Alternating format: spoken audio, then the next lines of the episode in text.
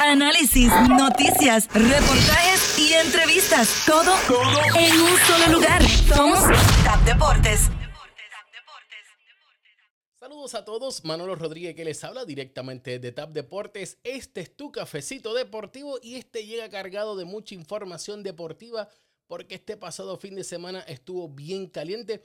Para empezar, empezaron lo que son los Juegos Olímpicos Tokio 2020. Sí, se siguen llamando Tokio 2020, aunque estamos en el año 2021, como bien lo explicó Nicole Gerena en el pasado cafecito deportivo. Pero el equipo de Estados Unidos cayó derrotado.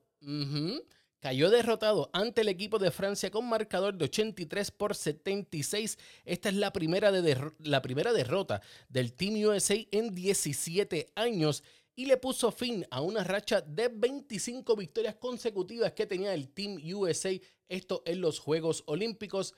Kevin Durant, hay que recalcar, Kevin Durant estuvo en faltas personales, tuvo mucho problema en faltas personales y eso pudo haber ayudado mucho a este equipo de Francia, pero no quita de que el equipo de Francia ha hecho e hizo sus ajustes para poder dominar a un equipo como lo es el de Estados Unidos. Evan Fournier tuvo unas palabras muy interesantes luego de este partido y dice que el equipo de Estados Unidos son excelentes en uno a uno, pero no son los mejores jugando en equipo y quizás por eso es que el equipo de Francia logró esta importante victoria.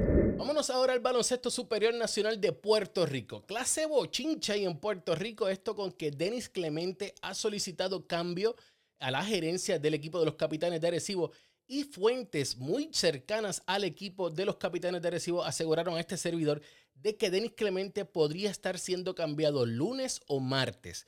Esa es la información que se me informó a mí. Lunes o martes estaría cambiando ya Denis Clemente. Este lo había dicho a un portal cibernético que deseaba cambiarse, que deseaba eh, irse del equipo por los minutos y que él desea irse a un equipo donde pudiese ser iniciador.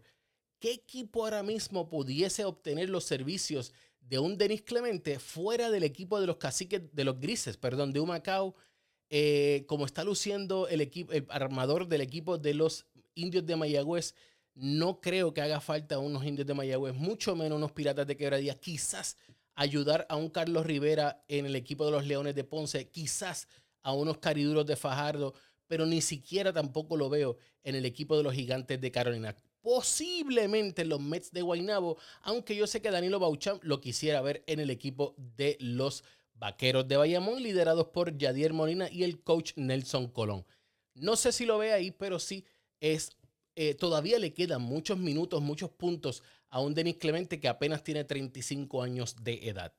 Otro lugar donde están los bochinches y donde está caliente la cosa es en Major League Baseball y es que se está acercando la fecha límite para los equipos poder hacer cambios y los padres de San Diego están muy activos en lo que es, la, lo que es el trade deadline y al igual también se rumora de que los Dodgers están muy interesados en adquirir a Matt Scherzer pero los Mets no se quedan atrás, están interesados en Max Scherzer de los Washington Nationals y también en José Orlando La Máquina Berríos de los Minnesota Twins, quienes ya cambiaron a Nelson Cruz hacia el equipo de los Tampa Bay Rays. ¿Dónde estaría parando eh, José Orlando Berrío. ¿Dónde te gustaría a ti ver un José Orlando Berrío? Déjame saber aquí, debajo de estos comentarios, que los vamos a estar leyendo y vamos a estar opinando con ustedes a dónde le gustaría ver ustedes lanzar a un José Orlando Berrío que sigue dominando, pero lamentablemente no tiene el apoyo ofensivo de parte del equipo de los Minnesota Twins.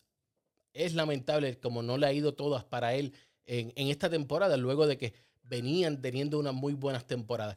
No olviden que ya también está arriba nuestro video de Top Cars analizando la Toyota RAV4 Prime. Esta es la primera RAV4, bueno, es la, la única eh, auto plug-in que tiene Toyota en SUV, tiene el Prius y anteriormente habían sacado lo que era el plug-in en la RAV4, pero esta es la nueva del 2021 y es que está muy impresionante, así que dale un poquito más abajo de este video que está este video de la Toyota RAV4 Prime.